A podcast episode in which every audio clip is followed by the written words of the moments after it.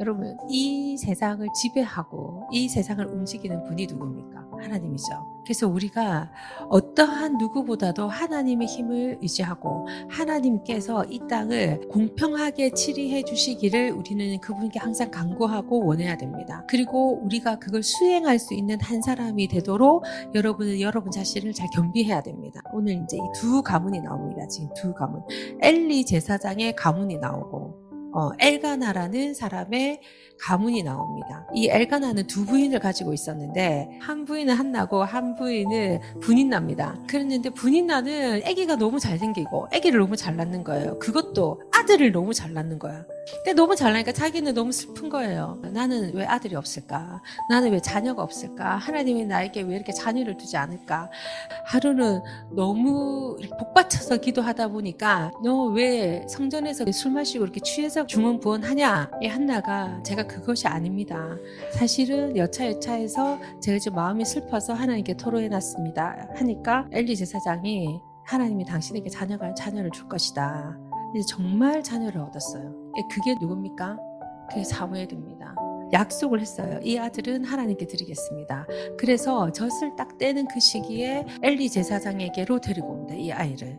그리고 한나가 자기의 그거를 시로 글로 적었어. 나 하나님 소식에 가슴이 터질 듯합니다. 하늘을 나는 듯합니다. 나의 원수들 이제 내게 웃음거리일 뿐 나는 나의 구원을 노래하며 춤추렵니다 하는 걸로 한나의 기도가 쫙 시작을 해요. 하나님께 영광을 돌리면서. 여러분이 고민하고 있는 바가 뭔지는 잘 모르겠어요. 여러분이 지금 이 나라와 인민족을 위해서 어떤 고민을 하는지, 여러분의 자신을 위해서 어떤 고민을 하는지, 여러분의 가정을 위해서 어떤 고민을 하는지, 이 고민의 해결자가 누구인지. 그래서 하나님이 지금 뭐라고 해야 돼요? 내가 이 모든 땅을 지배하고 있고 온 우주를 지배해서 내가 지금 이렇게 하고 있는데 네가 내하고 적될 이유가 뭐가 있냐 이렇게 얘기하면서 어떻게 하면 적이 되는가가 나와 있는 거예요. 지금 엘리 제사장의 아이들과 엘가나의 아이들이 너무나도 다른 이유가 나와 있습니다. 엘리 제사장은 주님이 지금 얘기를 하시는 거예요.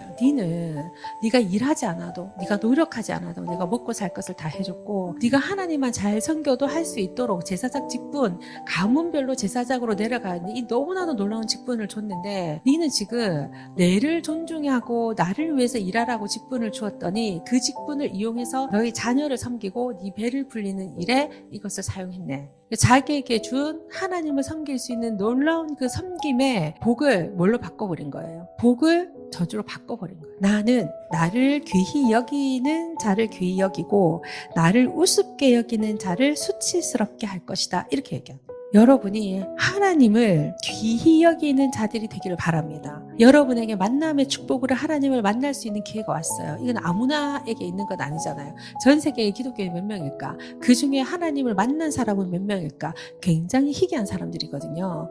그 사람들 속에 여러분과 내가 포함되어 있는 거예요. 근데 이 직분을 너무 쉽게 생각해버리면 안 되는 거야. 그리고 그 직분에는 반드시 책임이라는 게 주어진다는 거예요. 왜? 일반 사람보다 능력을 더 많이 받았잖아. 그러니까 우리는 하나님의 사명을 받았고 그만큼 능력받은 우리는 그럼 어떻게 살아야 되냐는 거지. 내 개인적인 유익을 위해서만 살 것인가 아니면은 이웃과 민족과 나라를 위해서 우리가 살 것인가에 대한 생각을 여러분과 나는 해야 됩니다.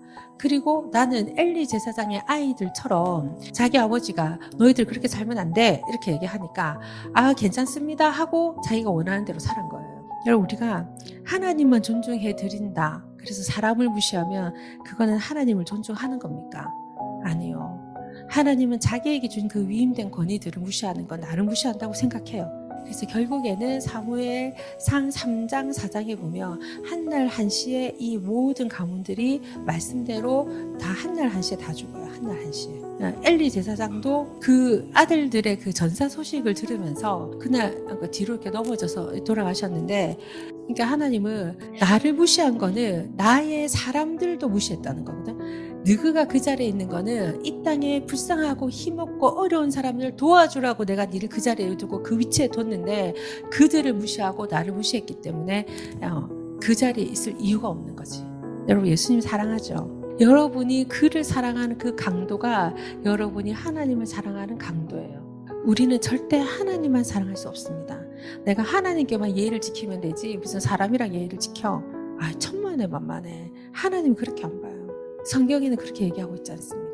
여러분이 제사를 지내는 거, 예배를 드리는 거, 여러분이 회개하는 거, 그건 여러분의 자유예요. 결과는 여러분의 자유가 아닙니다. 결과는 하나님이 만들어 놓으신 그 법 안에 들어가요. 그리고 하나님은 반드시 여러분을 책임지는 분입니다. 그리고 하나님이 주신 고난 속에 나를 이렇게 정결하게 만드는 순간들이 있어요. 그 싸움 속에. 그래서 여러분 절대 영적 싸움은 피하면 안 됩니다. 그리고 하나님을 최우선으로 놓는 어떤 싸움에서는 절대로 지면 안 됩니다. 20, 30대는 정말 하나님 앞에 놀라운 추억을 가질 수 있는 나이예요. 여러분이 그걸 놓치지 않으셨으면 좋겠어요.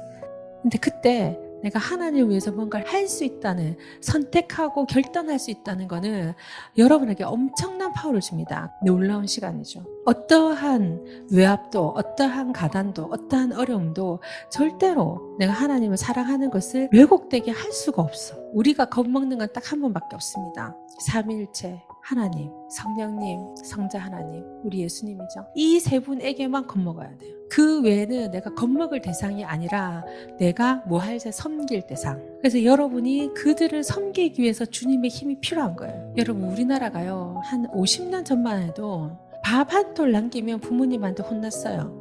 왜? 먹을 게 없으니까. 근데 우리 부모들이 뭐라고 생각했냐? 우리 위에 세대들이, 세상에 내 새끼 입에 흰밥 들어가는 게 소원인데 마음 놓고 먹는 그런 세상을 만들어주고 싶다 해서 여러분이 지금 누리고 있는 거야. 그들의 그 갈망 때문에. 그러면 너희는 무슨 갈망을 가지고 있냐고.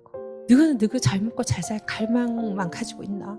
너희 다음 세대들, 너희의 후손들, 지금 10대들, 지금 초등, 지금 중등, 지금 고등을 위해서 너희들 무슨 생각을 하고 있노? 너희들의 그 갈망이 다음 세대를 다시 일으킬 거라고 생각해. 우리가 무엇을 갈망하느냐에 따라서 세대는 달라지겠지. 우리 아름다운 말과 아름다운 사랑과 이 모든 게 다 부여해요. 그거를 다음 세대를 위해서 준비하는 여러분 되기를 바랍니다. 근데 우리가 잊지 말아야 될 거는, 내가 아무리 긍휼사역을 한다고, 아무리 뭘 갖다 준다고 해도 그에게 예수가 없으면 그 인생은 그냥 끝나요.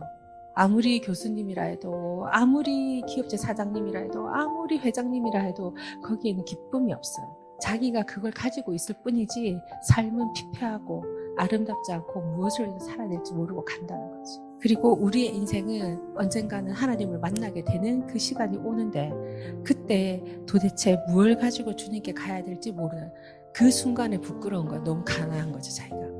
여러분 영육혼의 부자들이 되시기를 바랍니다. 반드시 이웃을 건지고 힘 있는 주님과 함께 그 나라를 세워가기를 바랍니다. 그리고 우리의 두려움, 반드시 여러분이 승리하시기를 축복합니다.